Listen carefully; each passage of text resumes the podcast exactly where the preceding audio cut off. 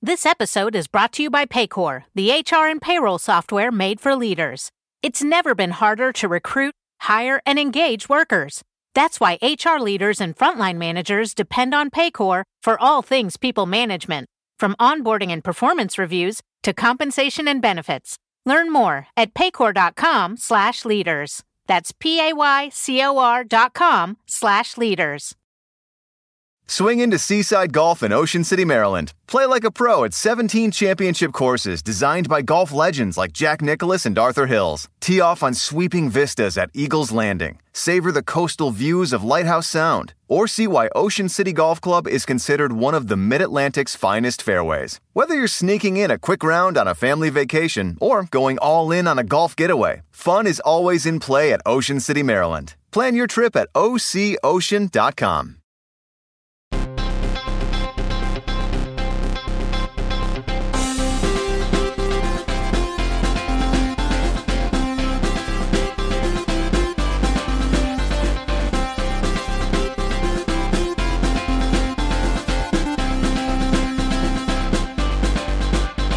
Welcome to Pod Save America. I'm Jon Favreau. I'm Tommy's accountability partner, John Lovett. Oh my God, I'm Tommy Pitor. That's my worst nightmare. On today's show, weird, weird. I have a different feeling about it. Go on today. I was gonna, we'll we'll get to that later. On today's show, Donald Trump takes the stand in his civil fraud case. His advisors draw out plans to use the military against protesters if he wins the election. A new set of battleground polls in the New York Times show Trump ahead of Joe Biden just about everywhere. Speaker Mike Johnson uses an app to monitor his son's porn intake. And later, our interview with Barack Obama on the fifteenth anniversary of his two thousand eight election. Oh, man. How about that for a description of the couple, show? Couple accountability partners getting together in Chicago. Think you would have done this if we told him what was uh, his lead-in? Probably not. No. But first, it's election day, where Ohio will vote on a ballot measure that would protect abortion access. Virginia will decide whether to give Republican Governor Glenn Youngkin the Republican legislature he needs to ban abortion. Kentucky will decide what polls are now showing is a very close race between Democratic Governor Andy Beshear and Republican anti-abortion extremist Daniel Cameron. And Mississippi decides whether to elect a Democratic governor for the first time in twenty years. If you live in these states or other places with elections on Tuesday, go vote. Pennsylvania, Supreme Court. Thank you, Tommy. Thank big, big election There's there. Some New York City elections as well, local elections there. There's elections, people. If you need more info, if you want to know whether there's an election near you or how you can help, head to vote save america dot com as always, and we'll be breaking down all the results later this week. All right, let's get to the rest of the news. Okay.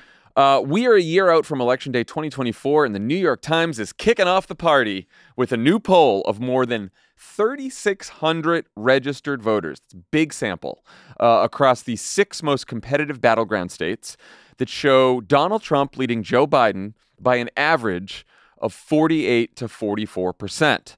So they did six hundred uh, voters per state.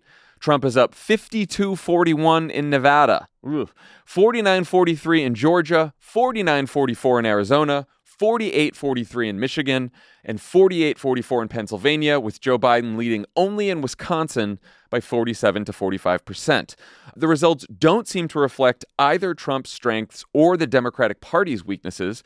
Trump is slightly more unpopular with voters in this poll than he was in twenty twenty, and voters would choose in this poll an unnamed generic Democrat over Trump by eight points. And at least in this poll, even Vice President Kamala Harris performs two points better than Biden against Trump. What is mostly bothering voters, at least in this poll, is what we've seen in nearly every single poll for the last several years: Biden's age, his handling of the economy, and his ability to do the job. I'll stop there so you two can get in on the fun. And maybe we can start with uh, your takes on the reaction from the Biden folks and some Democratic strategists, which I'd summarize as it's one poll. Obama was in a similar spot back in twenty eleven. The election is a full year away. The campaign hasn't started yet. The economy's improving. And Trump might be a convicted felon by the time people start voting. What do you guys think? Yeah, I mean, the the, the point that we're a year out from the election is absolutely right. Lots of time. Events will change. There's time to campaign. The campaigning hasn't really even started. There will be lots of paid media, billions of dollars to paid media to try to sell Joe Biden's message to America. That's all right. The response that grinds my gears a little bit is the everyone stop bedwetting. It's like, ah, we can't tell people that, you know, the future of American democracy itself is at stake, but also like chillax, you know, like I think everyone's allowed to feel a little anxiety. And so, you know, I think what you do with that anxiety is up to you. And, and you know, those of us who want to channel it into action by volunteering and donating and getting involved, I think that's the path forward here. But in terms of what we learned from this poll, I mean, it's clear that Joe Biden personally has real challenges at the moment with younger voters, especially voters under thirty. Uh, he went from being up considerably in the last election to basically tired. Uh, he has real challenges with voters of color, both African-American and Latino voters. And there's real questions about his age. And, you know, the the the challenge going forward is whether uh, Biden can convince these voters of color and young voters that he's actually working for them and that his policies are improving their lives, because a lot of people are saying in these polls they're not feeling that improvement. And then separately, I think there's this age question of whether he can convince voters who have been convinced by, I don't know, uh, maybe it's misleadingly edited social media videos on TikTok or whatever, that he's not fit for the job, that in fact he is. But, you know, a lot of different tracks here for Um, problems he needs to solve. Yeah, I mean, I, I, also, by the way, like, you don't need to see misleadingly edited footage of Joe Biden to worry about Joe Biden's age. Joe Biden's age is his biggest liability. He is very old. It makes a lot of people, including us, nervous. And I think, like, you look at what the response has been and you say, all right, Barack Obama went through a news cycle like this. You can look at previous incumbents, George W. Bush, and say, like, these are all people that saw polls at around this time that showed them down and they were managed to claw their way back. The, the the uncertainty in all this, which I think is a reason for a lot of grave concern, is the effort you can make in the ways that you would in any race to to close some of these gaps around making sure people understand your accomplishments, making sure people understand the threat that Trump poses. I mean, one number that I think is really bad in this poll, but is actually in a in a strange way uh, like a, mo- a glimmer of hope, is it says only forty-six percent of voters say Mister Biden has the proper temperament to be president, barely higher than the forty-three percent who said the same of Mister Trump. Like, you can look at that and say, hold hold on a second, that's how look how badly Biden has lost his edge. But then you say, well, hold on a second, you re but then you say reintroduce people to the Donald Trump they know and hate. And all of a sudden, you'll see those numbers come down. But what we don't know is, okay, you've done that. You've you've made a case for Joe Biden and his and his accomplishments, his legacy as president. You've made a case against Donald Trump. Does the age factor continue to matter in a way that you can't control for, in a way that you can't change? Is it a liability that is, um, is it a, is it an unwinnable assignment to overcome the age question? That is, I think, the fear. I want to separate our analysis from our advocacy here. Like, obviously, we want to do everything humanly possible to make sure Donald Trump doesn't become president again. And uh, that includes doing everything humanly possible to reelect Joe Biden if he's the nominee. But as always, we want to give you, like, the most honest analysis. And that means no sugarcoating. And it also means no, like, unnecessary um, doomerism either. Yeah. Neither. Um, so with that said, like, here's where I think the Biden folks have a point. It is just one poll. Even excellent polls, which I think the New York Times Siena poll is, can only tell you about how voters are feeling at that given moment. And this happens to be a moment where the U S and the world are in turmoil. And Barack Obama did have approval ratings that were almost as bad as Biden's one year out from the twenty twelve election. But here's where I disagree with some of the rosier analysis. The polling averages all show Trump slightly ahead right now, not just this poll. And you can, you know, a lot of people were like, the Susquehanna poll last last week had Biden up seven. It's like, yeah, it did.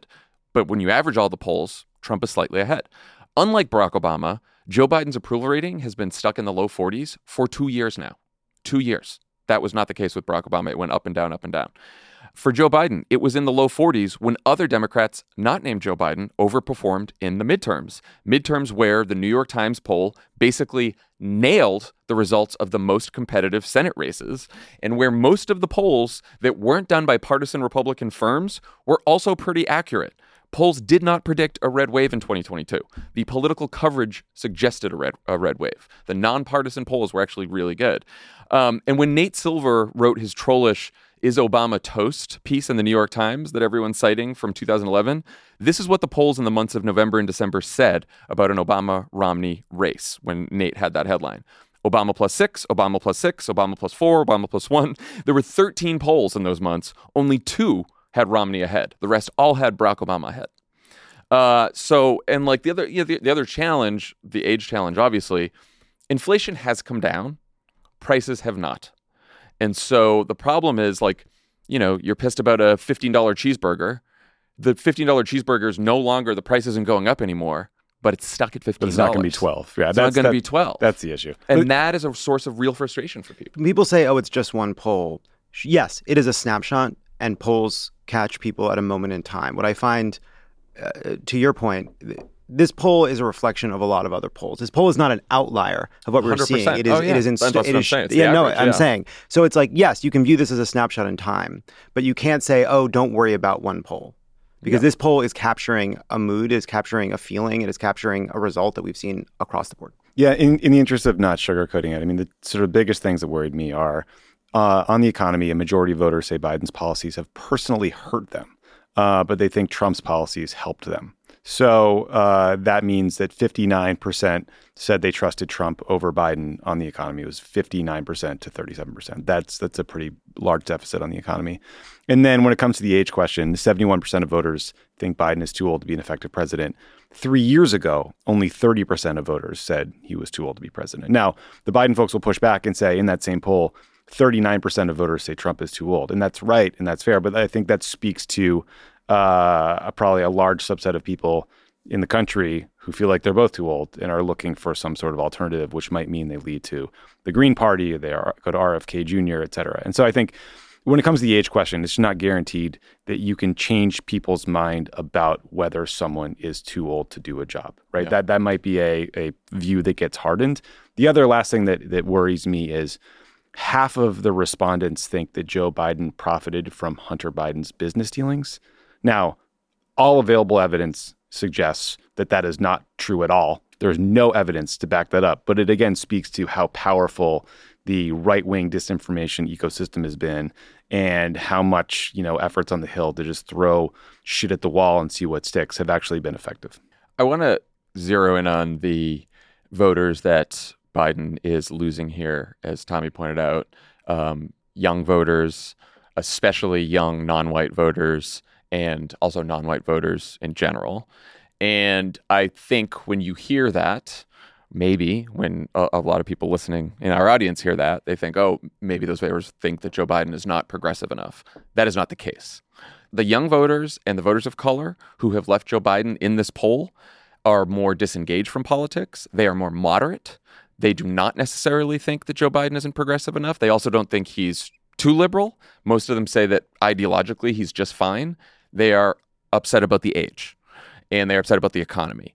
And they are uh, abortion, democracy, a lot of the social issues are not their top issue. Their top issue is the economy. Yeah. That is the number one issue for a lot of these young voters.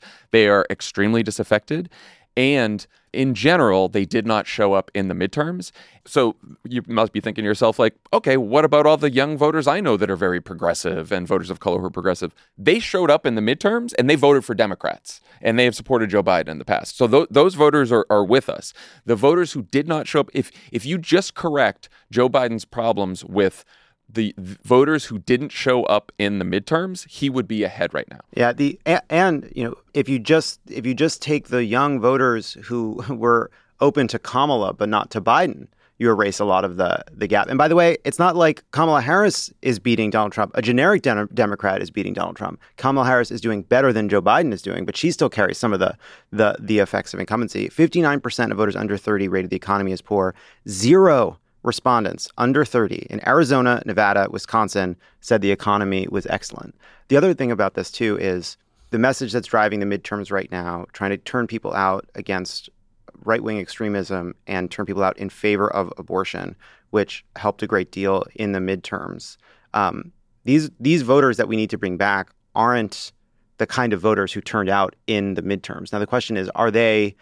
Are they people that are receptive to an argument around abortion and democracy, but it hasn't reached them yet? forty percent of voters who picked Trump in this poll said that abortion should always or mostly be legal, and they picked Trump anyway. And so what is it that we need to do to reach those voters with a message around abortion? Or is it that questions around this, we've talked about this before, like, you know, we have this belief that this argument for democracy is really effective. It is for a certain segment of voters, particularly engaged people, um, and also, by the way, for a lot of like moderate older voters that are the kind of people that have come to Joe Biden. But for for younger disaffected voters, we're making an argument for democracy in a democracy they don't feel is working for them. So what is it you need to do to make that case around abortion, around democracy, and around basic economic issues to bring those people in in a way that we're currently not doing, because clearly there is there is a there is something really missing here. You got a real Nevada problem. Well, seventeen percent of Nevada Democrats said they'll vote for Trump.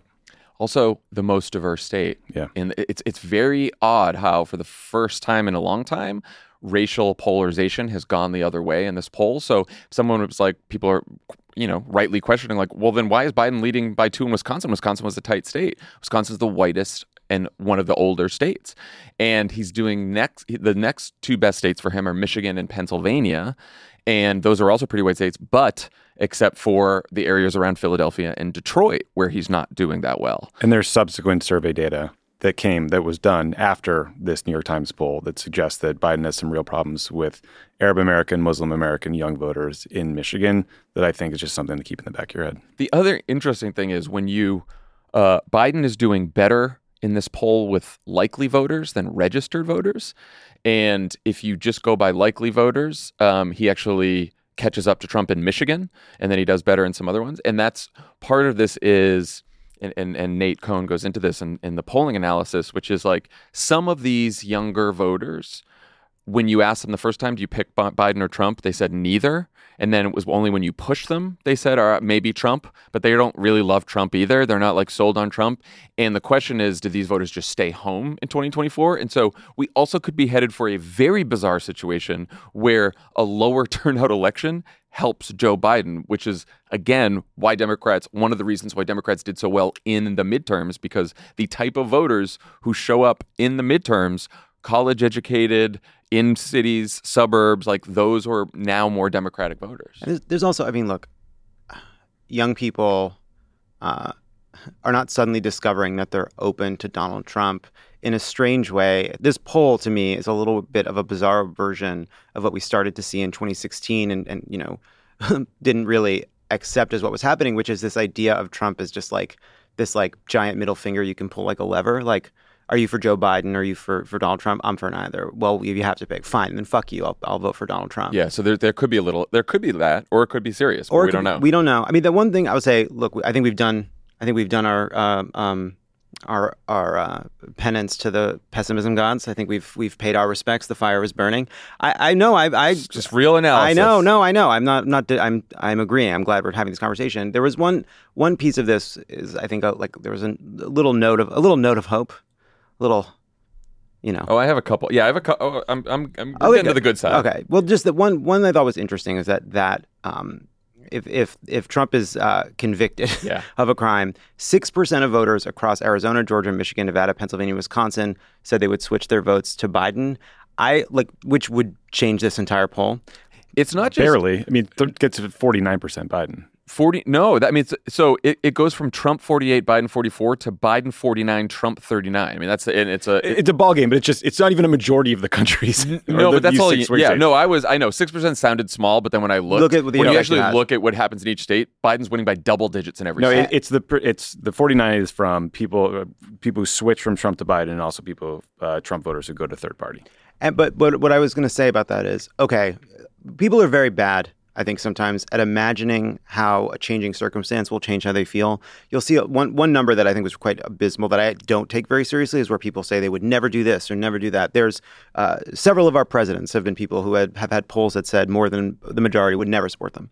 But the fact that even just imagining it, there are six percent of people who switch tells you that like the impact of what happens with Donald Trump is convicted could have like a, a, a massive shift in, in, in, in polling. I re- It is the, the biggest source of optimism yeah. in this poll that if Donald Trump is convicted, it, and and but it also speaks to all of, like, we say it a million times, but like all of us who pay such close attention to politics and are like news junkies, like most voters are just normies. They don't pay that close attention to politics, and so you know what?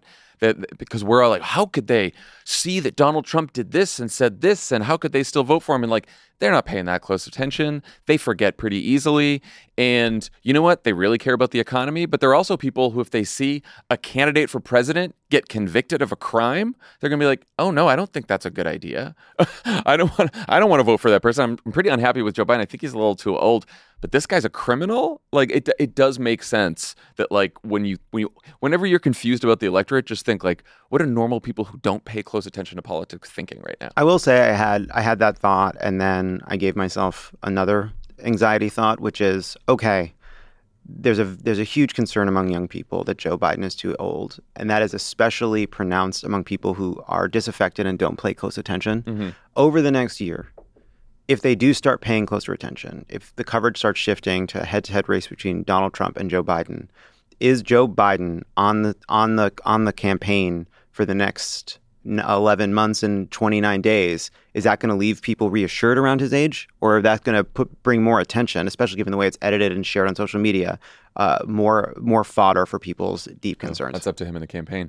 Um, the other sign of optimism is, look, like the voters that are giving Trump the lead in this poll are voters that have typically supported Democrats and just supported Biden, in fact, by large margins, right? Young voters, black voters, Hispanic voters. So in theory, these are easier voters to win back for Joe Biden, right? Like this, the idea that that Donald Trump could get twenty percent of the black vote, something that has not happened with, forget about Donald Trump, any Republican president in the post-Civil Rights Act era, like that would be, and you know, Nate Cohn says this in the in the analysis, it would be like a earthquake in American yes. politics. And it is probably unlikely, right? Now, does Donald Trump can still win without twenty percent. He can, he got eight percent last time. He could get nine, ten, eleven and probably win that way. But it does speak to the idea that once you, like Tommy said, throw a billion dollars into a campaign, um, start polarize, you know, a campaign that reminds people what they care about, what Donald Trump is all about, what Democrats are all about, what's at stake for them and their lives, like the numbers could start shifting. That's the other thing. And yeah. the, other, the other, look, an unnamed generic Democrat led Trump by this poll by three in twenty nineteen. Now the unnamed de- generic Democrat leads Trump by eight. Right. And that just goes to show that like Trump has become less popular between twenty nineteen and now. The problem is Biden led Trump by two in twenty nineteen in this poll at this time and now loses by five. So it is a it is a Biden issue. Yeah. And I just the other the other piece of this, too, is people do not, again, this is not a poll that shows Donald Trump's strengths, it shows his weaknesses. People that are choosing between two options they're extremely unhappy with are not making a firm and solid choice. They're not, this is not a like, a, this is not a, a, this this result may mirror a lot of polls in the past, but it's not, it's not stable because the, because people's decision is firm. It is stable because people are really unhappy with their choices and they continue to have that feeling. So our pal David Axelrod caused quite a stir when he said that uh, Joe Biden needs to decide whether it's in his best interest or the country's best interest to keep running. Uh, what do you guys think of Ax's uh, Twitter thread there? I mean, let's just start with the fact that David Axelrod is a, a, a good person who genuinely cares about the future of the country, and he's not doing this to be a dick or because he wants to hurt Joe Biden or, you know, any other nefarious reason. He's just worried like everybody else. I think what is so hard about this situation we're all in is nobody wants to make the mistakes of twenty sixteen again. Nobody wants to, uh, you know, convince themselves that, oh, there's no way a Democrat could lose Pennsylvania, or there's no way that Hillary Clinton can't win to someone as terrible as a, of a human being as Donald Trump. So we're going to all get asked the hard questions and kind of speak truthfully about these polls. But you also don't want to contribute to Joe Biden's political problems by helping generate unhelpful narratives about his candidacies, right? So that's the the The push and pull. The, the hard place we're all stuck in. But at the end of the day, unless you're a Dean Phillips supporter or you're excited by Marianne Williamson, you there, there's no one else in the Democratic primary for you to vote for. So, uh, and I've seen no evidence that Joe Biden's considering dropping out. So as much as I respect Axelrod's opinion, like I, I don't think that Joe Biden is going to listen to David Axelrod on this question. I don't think he's going to listen to us either. I think there's probably a very small group of friends and family and advisors that Biden may or may not talk to about a question like this. And so, you know, I I get where Axe is coming from, but I also get why the White House is frustrated that he tweeted it, you yeah. know? I, so and you're totally I, extremely small group of people, probably smaller group of people than than most others, right? Like Biden has a very close circle, and Joe Biden is going to make this decision, and the only people he's going to listen to are probably Jill Biden and Valerie, his sister, and probably not even Barack Obama, right? Like not like it's a very small group of people, and so You, you focus on the things you can control and not the things you can't control. We cannot control. We're not going to get like a, a hashtag trending on Twitter to get Joe, Joe Biden to step aside. Like, we cannot control this, right? And an axe can't control it. No one can control it. So it's got to be something that he decides. Now, if he did decide at some point to step aside, then you have Kamala Harris, who's still in this poll losing to Trump by a little, by just almost the same as Biden. She's doing slightly better. And then you've got Gavin Newsom, Josh Shapiro, Gretchen Whitmer, J B. Pritzker, maybe Raphael Warnock, none of whom have been tested on the national stage or even in the polls yet. They'd have to get on the ballot in most primary states this month. Then when are the debates? When and how do they all raise money? How's everyone supposed to choose between them by January, February, March when these primaries are? Now, I'm not saying that's all impossible. It, like, it, it can happen. But the alternative scenario where Joe Biden steps down tomorrow brings a bunch of challenges on its own that I think we should just beware of before everyone's like, oh, that's the that's that would be the saving grace if he just stepped down. Like, it's there's yeah, a lot of challenges I, to that at this point too. I was really like, very yeah. late. I, I also, by the way, one reason there's a very small circle of people that Joe Biden would listen to on this question is Joe Biden. One reason Joe Biden is president is because he didn't listen to the people who told him why he couldn't be president. It goes through his head all the time. And it goes through his staff's head all the time, and I get it. And and it's right. And like, you know, n- never, you know, Ron Klain said this, never underestimate how much people will underestimate Joe Biden. I think that's true. I think about that. I think about that in my own reaction to this because, you know, I, I have this, we all have these, we're all in conversations. Everyone listening to this show is talking to people about their concerns about this. And their concerns that, that that as much as they are worried about Joe Biden's age and his liabilities, that that, that you don't feel certain that you would want to live in a world tomorrow where Joe Biden said he wasn't running, and all of a sudden, not the fantasy of a perfect alternative, but the reality of a messy and very quick and very contentious process to choose an alternative is suddenly uh, uh, what we are dealing with. I don't know what that's like, neither do you, neither does anybody. Um, and so... I don't know. Like, you know, Democrats, we get along. We don't fight. Uh, I'm sure. I'm sure a primary that uh, lasted a month or two, I think it would go well. I have to say, I, I mean, I, I'm if Joe Biden did decide to drop out to tomorrow, and I'm not saying I'm calling for him or I want him to or anything like that, but if he did, I'm actually fine with a messy primary. I think messy primaries are good. It gets a lot of attention around oh, Democratic I'm, I ideas. Am too. I'm it's just kidding, totally right? fine. It's just it wouldn't be simple. No, you, if you jumped in tomorrow, you already wouldn't be on the ballot in Nevada and New Hampshire, and you have to get on the, the ballots in Alabama, Michigan, and South Carolina by the end of this week, and California and Florida by the end of the month. So it's an incredibly complicated piece of business, and that's why I think people find Dean Phillips so fucking annoying, because it, even if people were like hungry for some Dean Phillips in their lives, he should have done this a year ago, not a week or two ago. And also just and start playing out. They're all going to want to differentiate themselves from each other on issues. The progressive base activists are still going to be there demanding certain positions. Just as an example, everyone gets in, Joe Biden gets out, and suddenly it's like, who's going to call for a ceasefire, right? And which of you going to call for a ceasefire? Which were you, who's going to say no more aid to Israel, right? And then you're going to start dividing up that, and like things are going to get, and that's hey, just one issue. Don't threaten me with a good time. I know, you know, I know. But I'm saying that's just one issue, right? Like there's there's a whole bunch of other issues that are contentious, and suddenly we're like off to the issues. I agree, Tommy, that like It, I, I I do not fear primaries. I never have. But it's a it's a scenario that's that's not without challenges. It is forty-four years to the day since Ted Kennedy decided he was going to challenge Jimmy Carter. I think that looms over a lot of this. People are worried that they would jump in, lose, and leave behind a weakened Joe Biden. But underneath that is also, I think, the reality that, look, even Axelrod, when he was asked about this by the Times, he, he obviously did an interview after, and he said, give me Joe Biden's record, chop off ten to fifteen years, I'd be really confident. Right. Dean Phillips me goes. Too. Me too. We all would. Dean right. Phillips goes on television and says, I'm not running against Joe Biden. I'm running for the future. OK, what? Why? What's different? Why are you better? Why? And and and it the, the yeah, Dean Phillips is kind of proves the point of how the and so the like, alternate scenario is not, that's not the easiest either. Yeah. Barack Obama can challenge Hillary Clinton and he can use a generational frame, but that's as part as, as an avatar for deeper cultural, political, ideological differences. Which he laid out over well, the course and, of the campaign. The key one being supported for the Iraq War. Of course. Yeah. Dean Phillips is out there having voted with Joe Biden one hundred percent of the time saying, I'm better than him. Why? Yeah. I, oh. I just like, we are in so, one year. In I one, think so. Right. In one year, there's four boxes. One of them is Joe Biden wins. One of them is Joe Biden loses. One of them is somebody else wins. And one of them is somebody else loses. Uh, uh, if Joe Biden stays in the race, we can we will look people will look back at this moment and say, I told you so. If Joe Biden gets out and a Democrat loses, people will look back at this moment and say, I told you so. I don't care about I told you so's. Yeah. I just think collectively, collectively, we have to be honest about our own uncertainty and anxiety, that it is legitimate, that it is real, but that nobody has an easy or simple answer.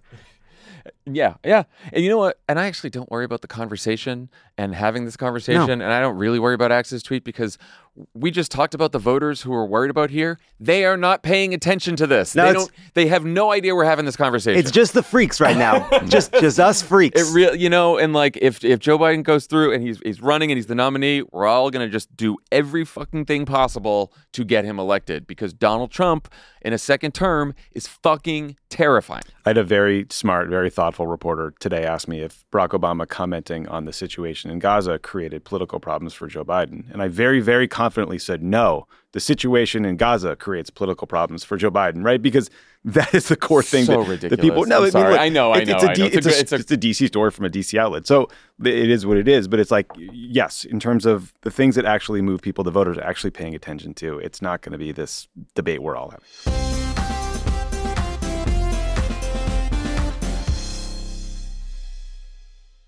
As a chef and a restaurant owner, I'm as meticulous about my cookware as I am about my ingredients. That's why I love Made in Cookware. Each pan they make isn't just designed to perform, it's crafted to last. As a mom, I love that I can trust Made in. It's made from the world's finest materials, so I can feel good about what I'm feeding my family. I'm Chef Brooke Williamson, and I use Made in Cookware. Shop chef quality pots and pans at made in cookware dot com.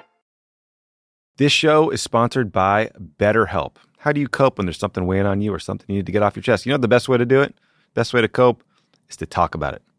Not just cram it down, not do what generations of New Englanders have done, just stuff their feelings down, maybe cover it with a coat of booze. No, you got to talk to someone. You got to work it out, get it off your chest. And just by doing that, you will feel better. We all carry around different stressors, big and small. When we keep them bottled up, it can start to affect us negatively. Therapy is a safe space to get things off your chest and to figure out how to work through whatever's weighing you down. If you're thinking of starting therapy, give BetterHelp a try. It's entirely online, designed to be convenient, flexible, and suited to your schedule. Just fill out a brief questionnaire to get matched with a licensed therapist, and switch therapists anytime for no additional charge. Get it off your chest with BetterHelp. Visit better help dot com slash P S A. Go today to get ten percent off your first month. That's BetterHelp, H E L P dot com slash P S A. I'm Roman Mars, host of ninety-nine percent Invisible. I love the book, The Power Broker, the epic biography of former New York City planner Robert Moses. So I'm breaking it down one hundred pages at a time and talking to special guests about why this book matters, like Representative Alexandria Ocasio-Cortez. I actually think if it wasn't for Robert Moses, I probably wouldn't have run for Congress. Listen to ninety-nine percent Invisible's breakdown of The Power Broker every month on the ninety-nine percent Invisible podcast feed.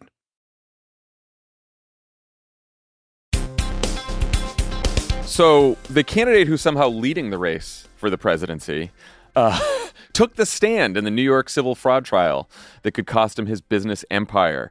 Uh, Donald Trump's four-hour testimony included multiple rants. Uh, he was yelling at uh, Letitia James, the attorney general. Uh, he was yelling at the judge. uh, the judge at one point asked Trump's lawyer to control his client.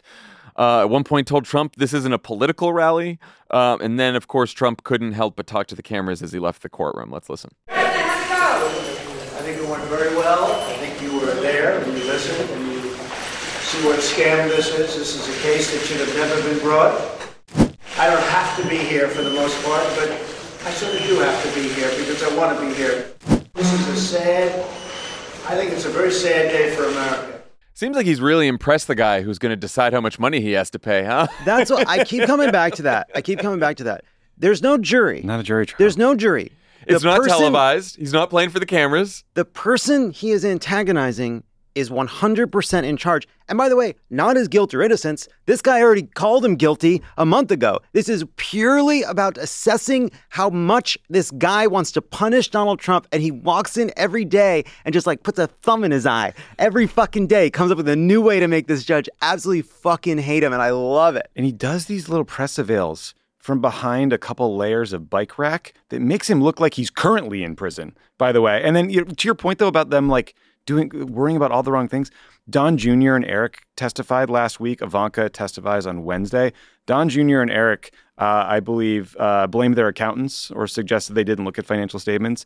Uh, but then uh, Don Junior went on social media and basically spent three days whining that Sam Bankman-Fried got like a weirdly hot courtroom sketch and that Don Junior's made him look ugly. And it's like, hey, man, maybe focus on the fact that S B F is going to go to jail for a very long time, and you don't want to do that either. That courtroom sketch, though, that was wild. It was weird. that it, did not look like him. Yeah. No, it did not. Anyway, that's just an aside. I just, I don't, like, I know that sometimes we assign strategy to Trump, and even if it's not like a well-thought-out strategy, it's like uh, he's got like a good instinct, or he's got an instinct for, for being a showman or media or whatever. But, like, there is this is not instinct. Pissing off the judge that's going to decide how much you owe. This is him being an undisciplined fuck. Like, he is yes. just like the guy, he, he when you, because when he walked into the courtroom and they asked him questions, he did the, like, he pretended he was, like, zipping up his mouth, right? Because he's under he's a gag, gag order. order. So he, like, knew that he shouldn't do this, and then he just can't help himself. This is why we got to get him out on the campaign trail again. Got to get him out there, cover him all the time. The guy can't help himself. He always falls back into the undisciplined Donald Trump that screws himself. Well, it's also, like, it's very, it's very much like um, an inner monologue that then pops out. So he's on the stand and he's about the judge. He said, "He called me a fraud and he didn't know anything about me," Trump said, referencing the judge, the judge who's in the room. First of all, rude to talk about somebody in the third person mm. when they're sitting there. Absolutely. But then the judge retorts, "Read my opinion, perhaps for the first time." That's a good one. Uh, the, the New York Times live blog uh, pointed out that he even embarked on an impassioned ode to his Scottish golf course, calling it the greatest golf course ever built. Again, who is that helping, Donald? I know. So uh, in case voters aren't put off by electing a convicted felon who tried to overturn the last election, perhaps Trump's plans for a second term will give people pause. The Washington Post reports that Trump intends to use the Justice Department to not only investigate Democratic opponents like Joe Biden and his family, but also former allies who've turned against him, like Bill Barr and John Kelly. He's got the whole list. He's got the whole list. Uh, and this is even more alarming, because the, the Bill Barr, John Kelly thing, yeah, I kind of laughed. Uh, it's really alarming. Trump's goons are reportedly drawing up plans to invoke the Insurrection Act as early as Inauguration Day to deploy the military against any anti-Trump protesters. It has a name. This this it's a it's a group of outside people. It has a name. It's called Project twenty twenty-five. Yeah, I think it's like housed at the Heritage Foundation. What's happening over there? Uh, For the first time, nothing good. Accelerationists. you, well, usually they're just talking about supply side economics. Now they're now they're now they're using the military against the American people. Like, can we get enough people to care about that, or or would voters rather a president who threatens them at gunpoint than uh, Joe Biden, who's a little too old? yeah, yeah. Put this in a fucking ad. Put this in an ad. People need know. to. I'm not convinced this one's going to work. Look, this I care a lot about this. The, uh, deploying the military against demonstrators is very bad. Uh, he's told advisors that he wants the Department of Justice to investigate all of his allies. Apparently, John Kelly, his former chief of staff, said that in the first term, Trump would tell his White House counsel to have the F B I investigate his enemies, and they would just kind of pocket veto those kind of crazy demands. But in the second term, you're not going to have thoughtful, reasonable people in any of these jobs. It's going to be the lunatics chosen by this Heritage Foundation group of uh, whoever it is, yeah, Stephen I mean, Miller. I, I I do not think, um, sadly, that people will give a shit that uh, if Donald Trump goes after Bill Barr and John Kelly or even Democrats. I, and I, I, I hate that, but I, I I worry about what the polls would say about that. I do think military against the American people is something that would get people going. And I could be wrong, but I'd love yeah, but to see some polls. You just got to convince them it. it's like a real, real story I, and not just like hyperbolic reporting from yeah, Democrats or whatever. That's how I, like, I, I don't, There's this, we're in this vice grip again, which is that when Trump is off the front pages, people forget how terrible he is and how monstrous he is. And then when he's back on the front pages, the the tears of his horrors kind of meld together, and it ends up being a kind of like fire alarm that's always going off about the ways he'll abuse the Justice Department, his threat to to abortion rights, his his chaos, the fact that you know, that the military said they wouldn't launch nuclear weapons if he wanted to launch them, the, unleashing the, the the the cops into Lafayette Park. It's just like the crime and the corruption and the scandal. And I don't I don't have an answer to it, but I do think that, like, it does end up becoming either silence or noise, and I, I don't I don't know. I don't think it's it's it's we don't know because it's nothing right now. Right. No one's doing it, and I think like even on that one, I would we there's the images of the uh, trip across Lafayette Park mm-hmm. when he tried to do it there. There's him saying he wished he did it. He wished he invoked the Insurrection Act. We have that. Then we have the Washington Post story. So you're right. Like, it, just a story and a headline, I don't think you're going to... I know it's, there's challenges, but you can tell a story. Yeah. Here's how I square the circle. Bill Barr, John Kelly, General Milley, the top military and political aides to Donald Trump.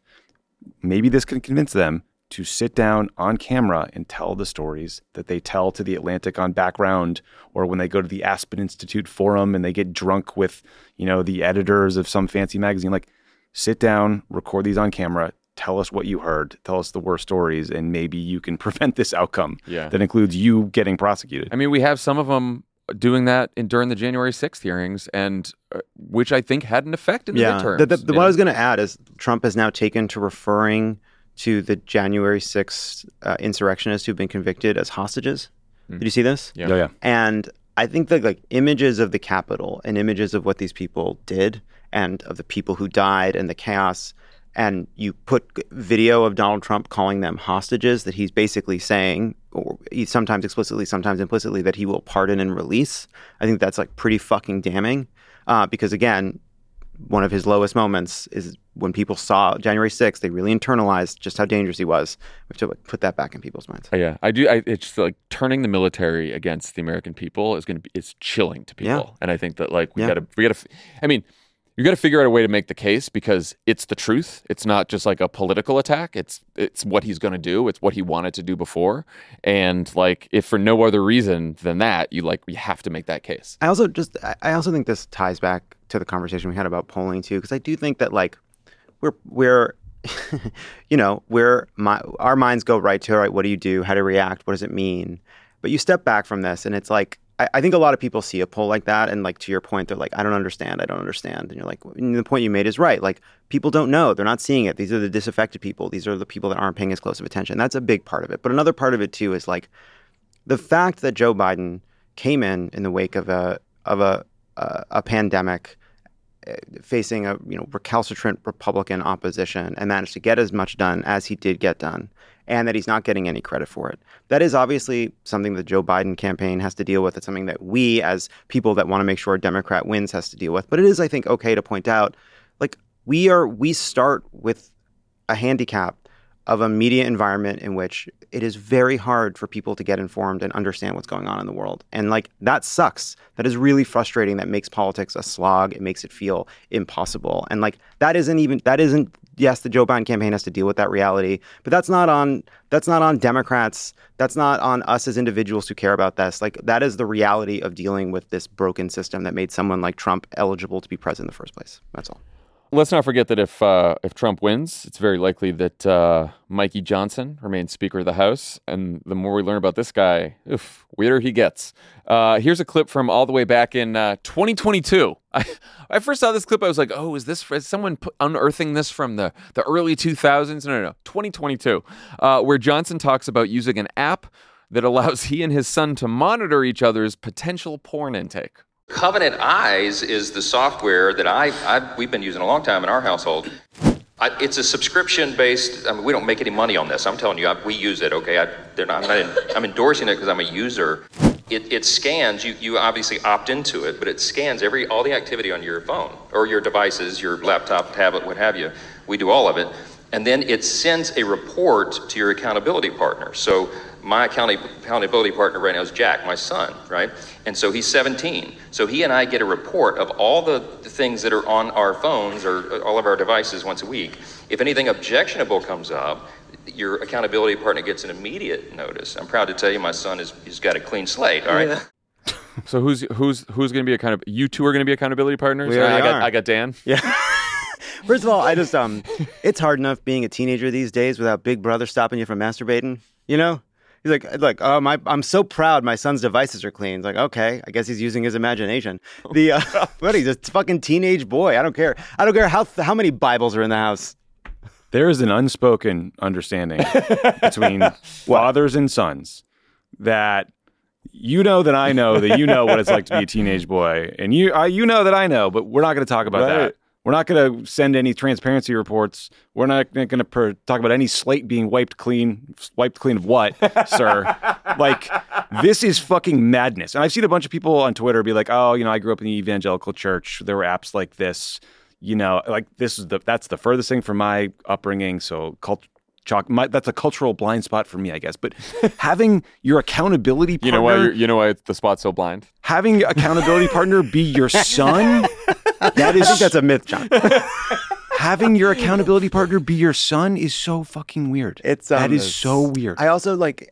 Um, Someday he's gonna snap, and just to get back at his dad, he's gonna he's gonna I go just, house on that phone. Look, and Mike Johnson's gonna get quite a report someday. Um, like I, there's sort of a there's a there's um.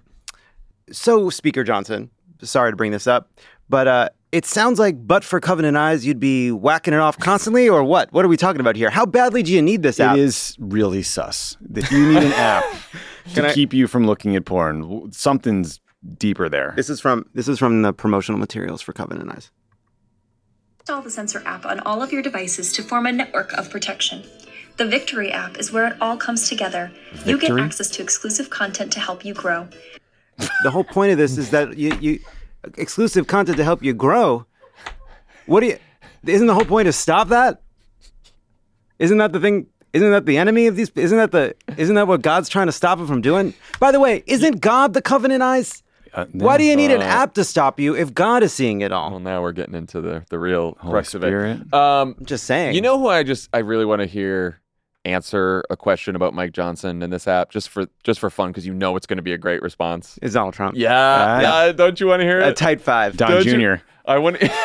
I want to hear a he tight five from Donald Trump on the Covenant it's app. Because every once in a while, Donald Trump, he won't say anything bad, but he'll have this smile on his face, like he's like, like he we knows, all know Pence is a this, freak. Because Donald Trump does not want to be tied to the guy who's this fucking freaky. You're, you're like he want, he's just not like that. I also want I want it to be a debate question this week. Let's ask. I want to hear I want to hear uh, Tim Scott talk about it. I want to hear Ron DeSantis talk about it. We always hear in the media and in polling that like Democrats are too liberal and that we're pushing this cultural agenda that some people don't like and is foreign to them. This is so much weirder than anything that the Democratic Party talks about. This is batshit to me. We thought we thought it was cool to do the uh, the uh, the car on the roof for Romney in the twenty twelve campaign. That was I, this. I would I would be talking about this thing the whole campaign. I will say I am sure too. I will just to not to make. I don't want to go. I like. There are plenty of people like just to internet porn. Like I am sure the next wow. round of this story is going to be what the way the, the well, what's I'm going to artic- on your head. And there's I'm so much to, hedging. I'm, I'm like trying really to articulate this. I'm trying this. to articulate Can't this. Can't wait for this to be a clip. Uh, I'm trying to articulate this. That I am. I think the next round of this story is going to be conservatives saying that liberals. Oh, you think kid? You think you think kids looking at porn is good, and you want you sure. think porn is good, children, sexu- and groaning. and that like and and look like I, the the. The creepiness of this aside, like, I am sure there's going to be a round. That's all I was getting at is it's going to be a round of story about, like, internet porn is bad for a lot of teens, and it is actually, I think, really harmful for a lot of kids. And it it is, like, on a list of things that we...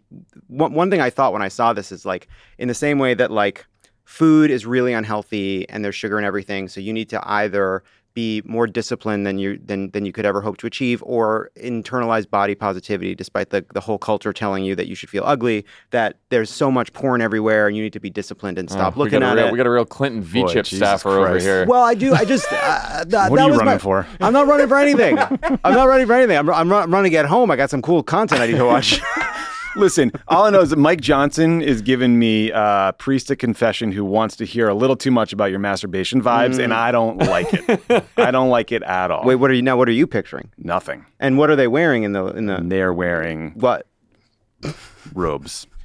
What kind? Oh, multiple. I just think it's something for families to figure out. I, I just, you know, oh yeah, well, I mean, and I think they have. They have. He's not. He's not making us download Covenant Eyes. Not, not yet. yet. Not till not Trump's yet. second term. Right. Imagine how pissed you'd be if your dad military was talking about this. And yeah, military in the streets and yeah, military in the streets. Covenant Eyes up in the sheets. That was really cute the way you guys did that together. Yep. Yep. That's why. That's why yep. we're accountability, accountability partners. You get yeah. Dan. Yeah, you get yeah. Dan. You get to find out what kind of porn Dan likes. Uh. Are we done? Anyway, let's introduce our interview with Barack Obama. Uh, that was way worse than yeah. I thought it was going to be. Before we get to our interview with Barack Obama, a few quick housekeeping notes. Uh, Thank God. Join us tonight. Knock, knock, knock. Housekeeper comes in. You forgot to pay me. Oh, is there nothing I can do? What? I'm oh, just doing God. a porn story. Oh, God. No. Join us tonight, Tuesday night, from four to nine p.m. Pacific uh, for our election night support group on the Friends of the Pod Discord. That'll be fun. Then on Wednesday, November eighth, we'll be back on Discord for our group thread that will cover the third Republican primary debate. That should be fun. If you haven't joined Friends of the Pod yet, you're missing out on lots of fun. Discord's lots of fun. You get great content. Terminally online. We got more shows coming up. It's going to be really fun. Uh, head over to crooked.com slash friends and join. Uh, also, check out What a Day and Hysteria. They're going to have their own breakdowns of Tuesday's election results and what it all means. Uh, so check all that out. All right. Last Thursday and Friday, we had the privilege of gathering in Chicago with a couple thousand of our closest friends to celebrate the fifteenth anniversary of Obama winning the two thousand eight election. As part of the festivities that were hosted by the Obama Foundation, Tommy, Dan, Alyssa, and I got to sit down on stage with the man himself. We talked about how Obama thinks about the election now, the future of democracy, the war in Gaza, and what all of us can do to help save democracy. Uh, and also, if you like the two thousand eight Obama nostalgia, we have some great subscription-exclusive content on this very topic coming your way. So again, sign up at crooked.com slash friends to be the first to hear it. When we come back, President Barack Obama.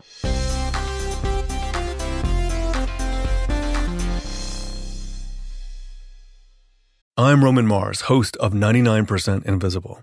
I love the book, The Power Broker, the epic biography of former New York City planner Robert Moses. So I'm breaking it down one hundred pages at a time and talking to special guests about why this book matters, like Representative Alexandria Ocasio-Cortez. I actually think if it wasn't for Robert Moses, I probably wouldn't have run for Congress. Listen to ninety-nine percent Invisible's breakdown of The Power Broker every month on the ninety-nine percent Invisible podcast feed. It's that time of the year. Your vacation is coming up. You can already hear the beach waves, feel the warm breeze, relax, and think about work. You really, really want it all to work out while you're away. Monday dot com gives you and the team that peace of mind. When all work is on one platform and everyone's in sync, things just flow. Wherever you are, tap the banner to go to Monday dot com.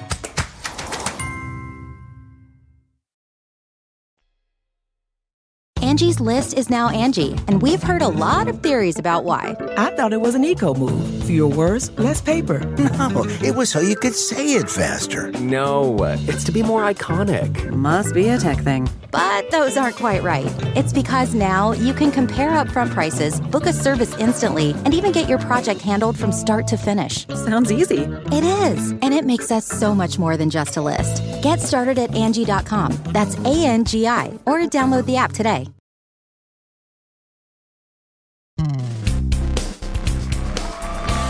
What up? What up? I uh, I was wearing a jacket, and then there was, you know, this whole faux casual thing. It's not faux. I've been this way my whole but then life. I, but then Alyssa did remind me, you know, that the whole shirt sleeve, you know, roll up the sleeves thing, you know, that is your vibe. Kind of the brand. That was your That's vibe. the vibe. Yeah. For this crew. So. Good to see everybody. You too. Hello. Good to see everybody. Okay, so first question's from me. Okay. Okay. So fifteen years ago, a lot of people in this room were in Grant Park on arguably the nicest night that Chicago ever could have given us, weather-wise. Unbelievable. And I know that all of us have talked over the years about, well, do you remember this and do you remember that? And like our memories have iterated. And so I just wanted to ask you, can you tell us what you think about that night when you look back on it? I'll be honest with you, and, and some of you have heard me say this. Um,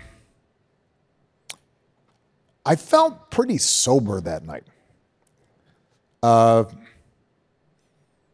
because I was fairly optimistic at that point that we were going to win.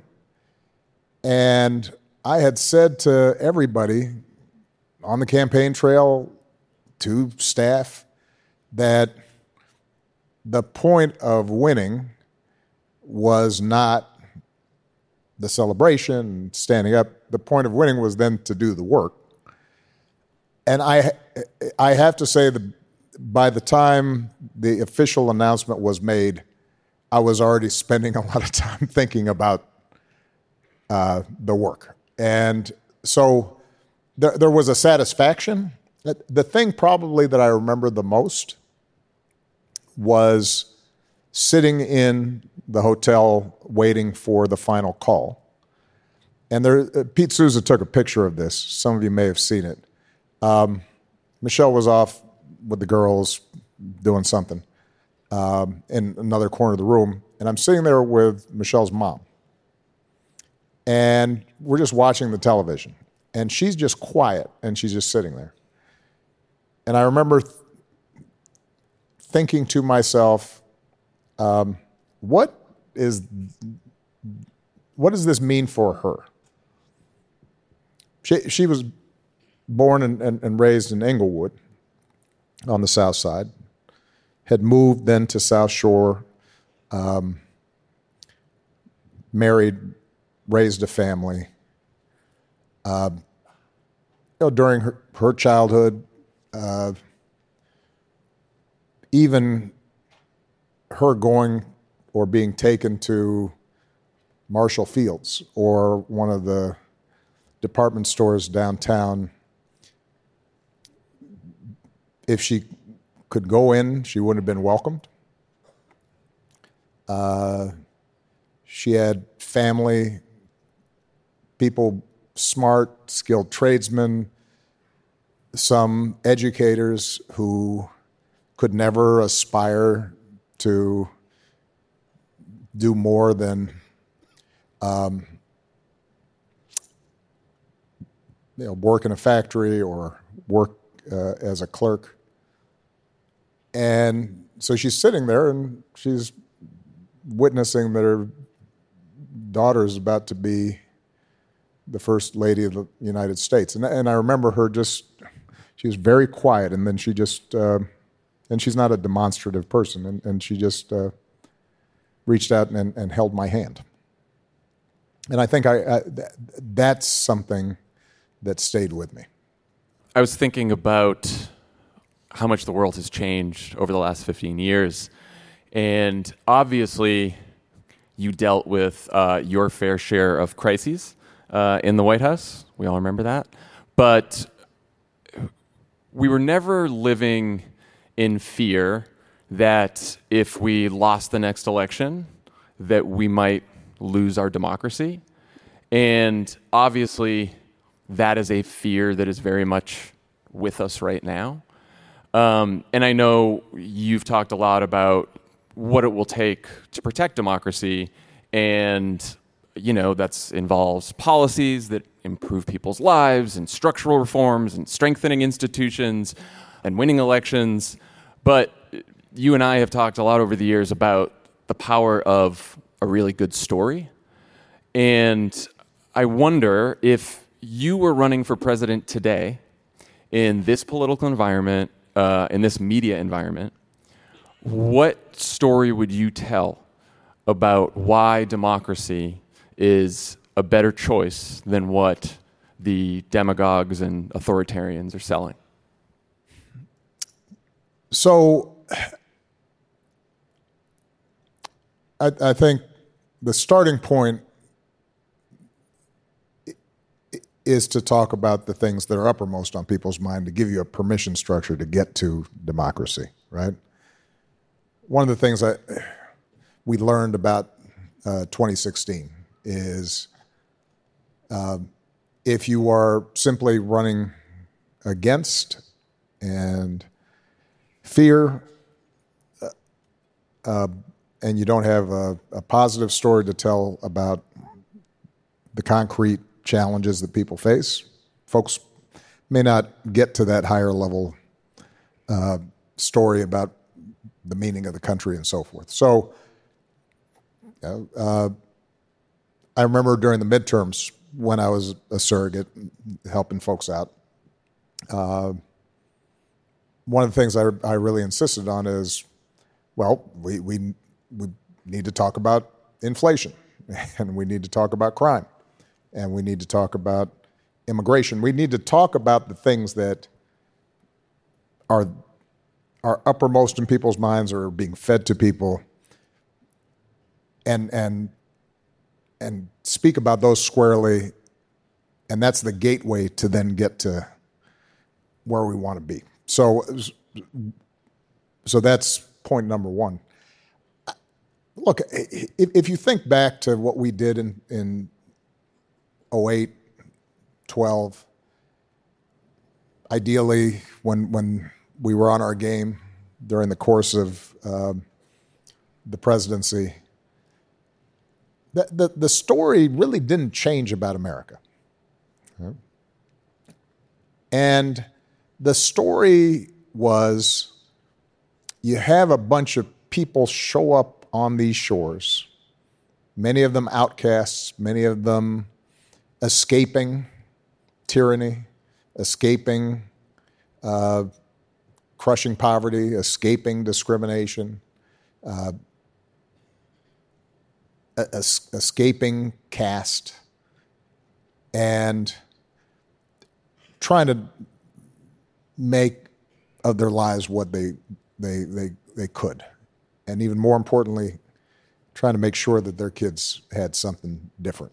And it was always a uh, from the very beginning uh, a an experiment in overcoming the gap between ideals and reality, and democracy was never exactly as promised.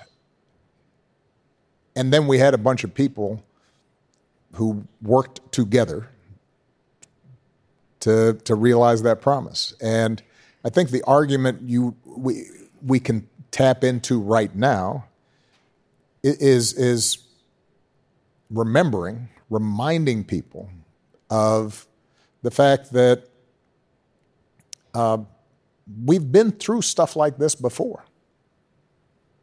That, that we, we've been through eras in which, uh, not that long ago, in which black people were second-class citizens, in which gay people were in the closet out of necessity, because otherwise they might not be able to be employed. Uh, Or worse, we, we've been in situations in which women were subordinate. And the good news is, is that uh, because we had this system of, of being able to persuade each other about the better angels of our nature, in fits and starts, we got better. We got kinder, we got more tolerant, and it was, it's never been perfect, and it's never been, uh, it's always been messy. But but there was a there was a pathway for us to express our best selves. And and and that was true not just for Democrats, it was true for Republicans too. And so I, I, I think that's the starting point for them to be able to say, and and, and some of you have heard me say this, I, you know, it's not as if the entire history of this country, Democrats were on the right side of this thing. Democrats, for most of modern history, up until the civil rights legislation, they were anti-democratic and terrorized people and killed them for trying to exercise their democracy. So so we don't have clean hands. And I think acknowledging that is, an, again, an entryway. What I'm always trying to look for is a way to get to the point where somebody who otherwise wouldn't listen and is fearful and is angry and suspicious can stop because they feel as if I saw them for a second and I, I understood their lives. And in that moment, maybe then I can persuade them that this precious thing we have, which is our ability to sort things out and exercise forbearance towards each other and understanding and just getting along and listening, you know, if I can get to that moment, then I think we'll be okay. And and that's really the instinct that people have. Look, we, let's face it, we, we did well in, in this last midterm, not because all the trend lines were in our favor. It was because the majority of people believe in that story, and they recognize it in their own lives. And so uh, speaking to them on those terms is what's vital, which is why I think the last time we were together, I, I, you know, I said that kind of forbearance, we have to exercise, we have to model and exercise as well. And and a losing strategy for us, I think, is when we are so insistent on our purity, when we're so self-righteous about our positions, that we can't see those folks. Or we're talking down to them, or you know, we, our, our, our general attitude is, you know, that uh, um, we're going to convince you about how wrong you are. I, I have not seen that work yet. Um, now, look, last point I'll make, and I, I think about this a lot because I've been writing about it. Um, there is, there are times, there are moments, there is room for a prophetic voice, just radical truth-telling. Um, and and. Not only is that sometimes satisfying, but our own base sometimes needs to hear that, right? Uh, but you have to pick and choose your spots, and you always have to, even when you're in that mode, you've got to give people an opening to, to you have to give them an invitation to, to there's got to be room for them in that truth that you're speaking. You know, I'm, I'm I'm I'm telling you something maybe that you don't want to hear, but you know what? You, I'll bet you can understand it and be a part of us addressing that truth. So, all right. Um. So, speaking of those kinds of conversations, uh, last week you wrote this thoughtful, you know, nuanced statement on the situation in Israel and Gaza. Unfortunately, the the debate uh, online, especially on social media, is not that. It's uh, can be very strident and dug in, and a lot of people fighting and talking past each other. I imagine there's a lot of people in this room or people listening at home who see what's happening, care deeply, want to be educated, want to participate in the conversation, but they're scared of saying the wrong thing, hurting someone's feelings unnecessarily, or just kind of not knowing enough to participate, and therefore they kind of tap out. What's your advice to people who want to participate in these debates that can feel so fraught uh, about what the path forward is? Look, uh, I, I always say uh, I probably wouldn't have been elected even to the Senate, and certainly not the presidency, had there not been this weird convergence with uh, the internet and early social media. I, I, I, I was an outsider. Um, I didn't have the backing of institutions and organizations. And uh, there was so much power uh, In, in seeing all these young voices being able to gather together uh, and from every walk of life. But, you know, I'm dating myself now. It was mostly MySpace and Meetup. And I always, I, I because I've been working a lot on social media uh, issues and misinformation and now A I, I always point out, you know, the thing about Meetup was you had to meet up. Yeah. All right? Because because it's a pretty crude Flintstone tool, right?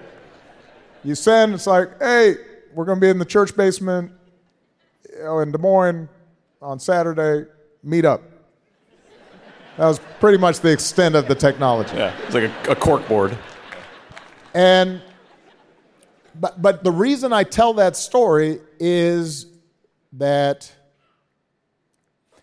the power of meeting up is something that all of you will remember whenever we'd walk into a campaign office.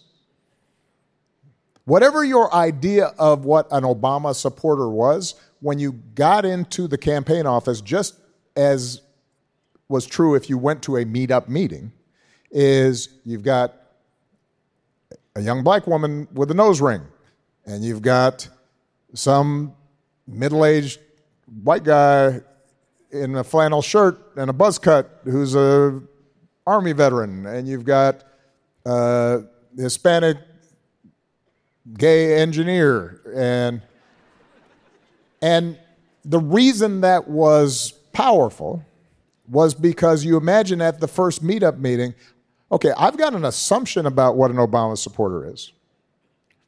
But then when I sit there, it turns out that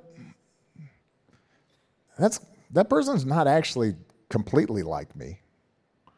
And if they're talking, that means that they've got some quirky ideas. And and I promise you, you all know, we had some quirky volunteers. and and had some who had some unexpected views that did not correspond to, uh, you know, the litmus test of progressivism, right?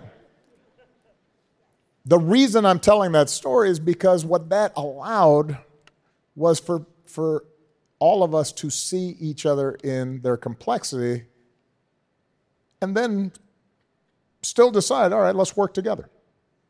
And then they had to all go out and knock on doors and meet people who were even more quirky, right?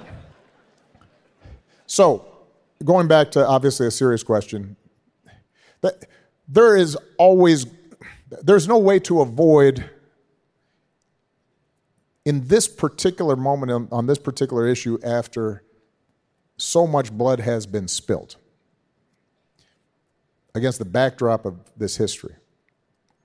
It doesn't matter whether it's online or in person, there is going to be rage and anger and and and not just generational traumas, right? I mean, it, it, this is century-old stuff that's coming to the fore, and you are, and you've witnessed the, the kind of worst cruelty and, and tragedy that can befall people with involving children and spouses and grandparents, and passions are going to be high, but. What I will say is that if there's any chance of us being able to act constructively to do something, it will require an admission of complexity and maintaining uh, what what on the surface may seem contradictory ideas. That, that what Hamas did was horrific, and there's no justification for it. And what is also true is that the, the occupation and what's happening to Palestinians is, is unbearable. And what is also true is that there is a history of the Jewish people that may be dismissed unless your grandparents or your great-grandparents or your uncle or your aunt tell you stories about the madness of anti-Semitism. And what is true is that there are people right now who are dying who have nothing to do with what Hamas did and what is true, right? I, I mean, we can go on for a while.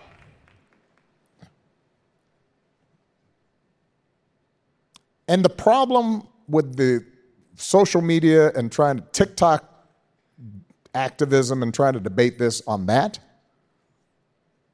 is you can't speak the truth. You can pretend to speak the truth.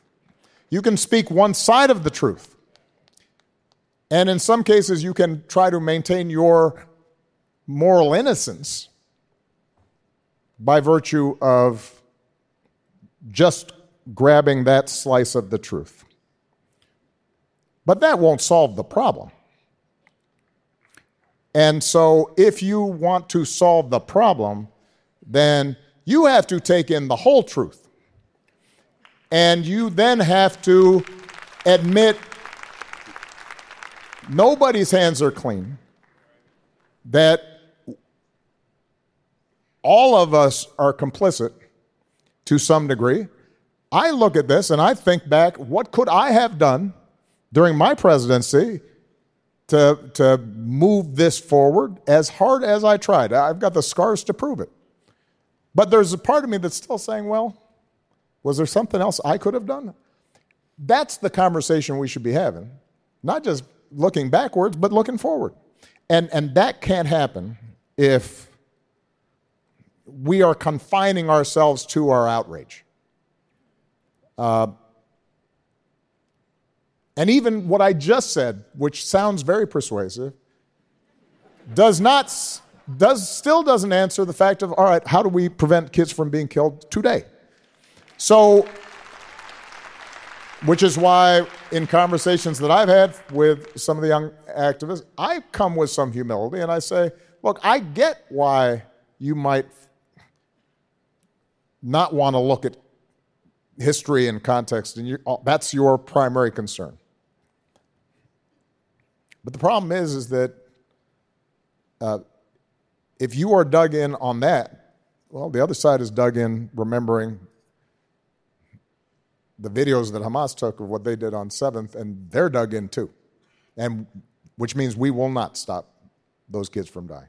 So I, my advice to young people who want to get involved, I guess you, it's not possible anymore to l- download Meetup. Um, Whatever it is. but, um, but approximate that. I would rather see you in out there talking to people, including people who you disagree with. If you genuinely want to change this, then you've got to figure out how to speak to somebody on the other side and listen to them and understand what they are talking about and not and not dismiss it. Because you can't save that child without their help. Not in this situation. So, all right. We went over time, didn't we? That's, that zero's been on, uh, you know, look.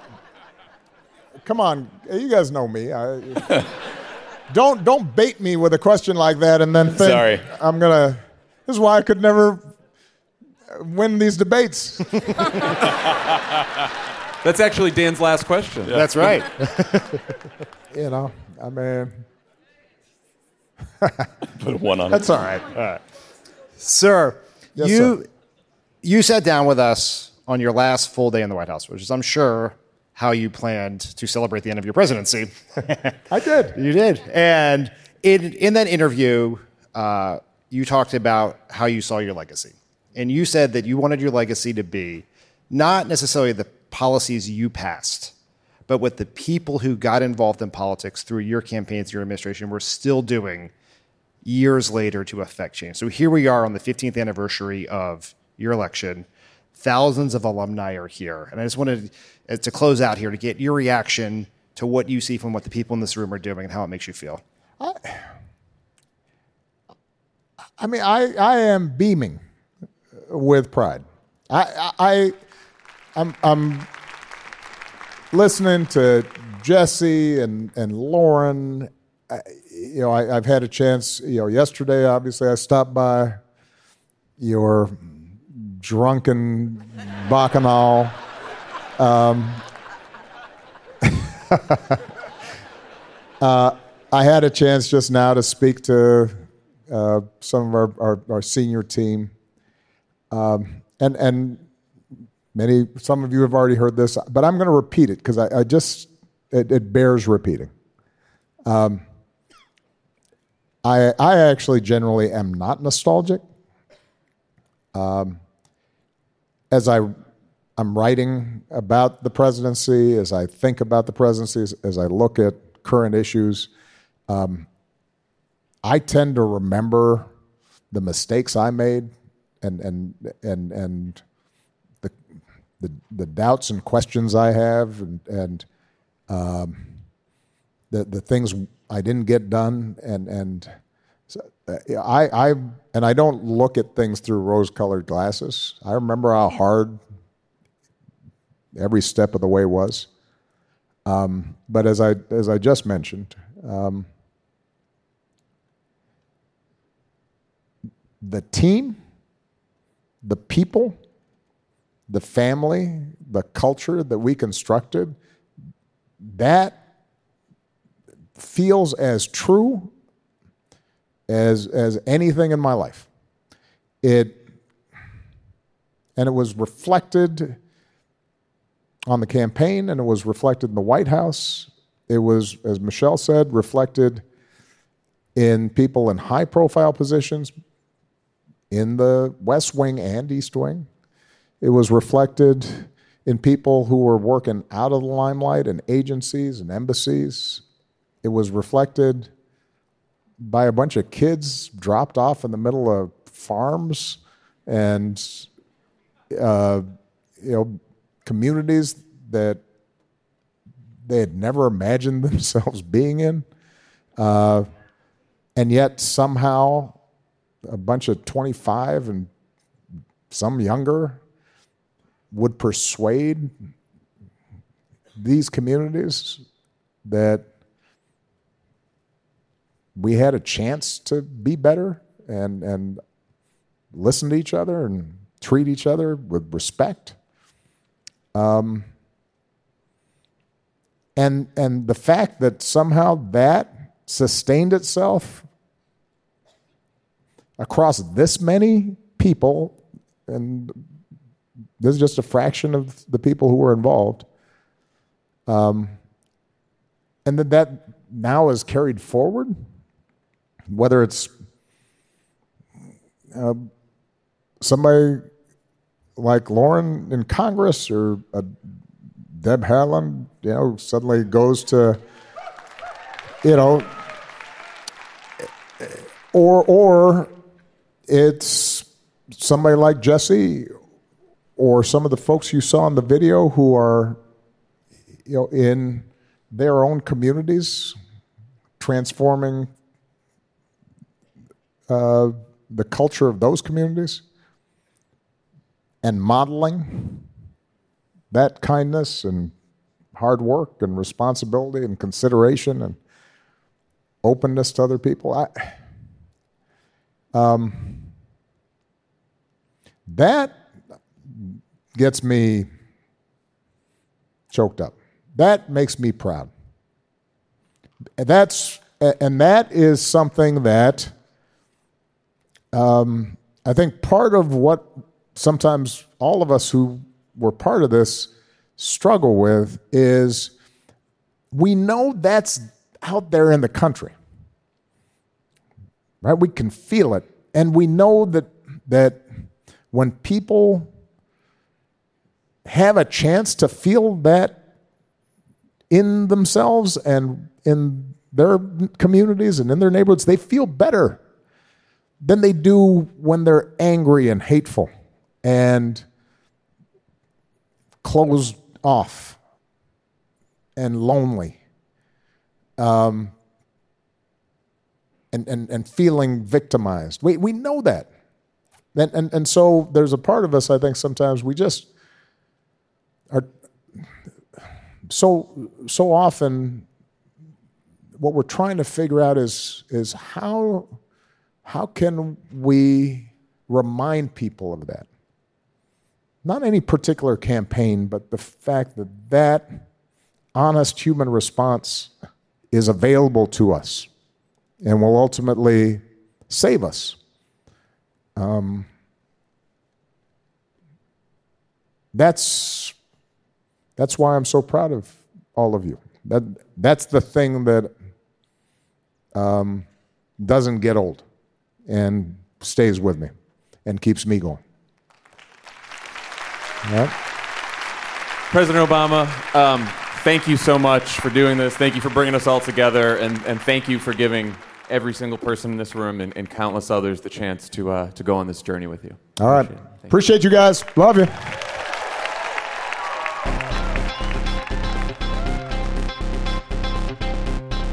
Pod Save America is a Crooked Media production. Our producers are Olivia Martinez and David Toledo. Our associate producer is Farah Safari. Writing support from Hallie Kiefer. Reed Cherlin is our executive producer. The show is mixed and edited by Andrew Chadwick. Jordan Cantor is our sound engineer, with audio support from Kyle Seglin and Charlotte Landis.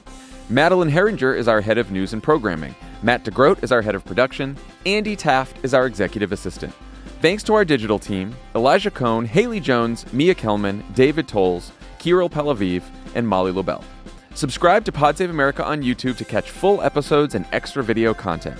Find us at youtube.com slash at Pod Save America. Finally, you can join our Friends of the Pod subscription community for ad-free episodes, exclusive content, and a great discussion on Discord.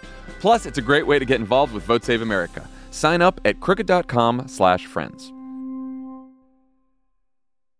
I'm Roman Mars, host of ninety-nine percent Invisible. I love the book, The Power Broker, the epic biography of former New York City planner Robert Moses. So I'm breaking it down one hundred pages at a time and talking to special guests about why this book matters, like Representative Alexandria Ocasio-Cortez. I actually think if it wasn't for Robert Moses, I probably wouldn't have run for Congress. Listen to ninety-nine percent Invisible's breakdown of The Power Broker every month on the ninety-nine percent Invisible podcast feed.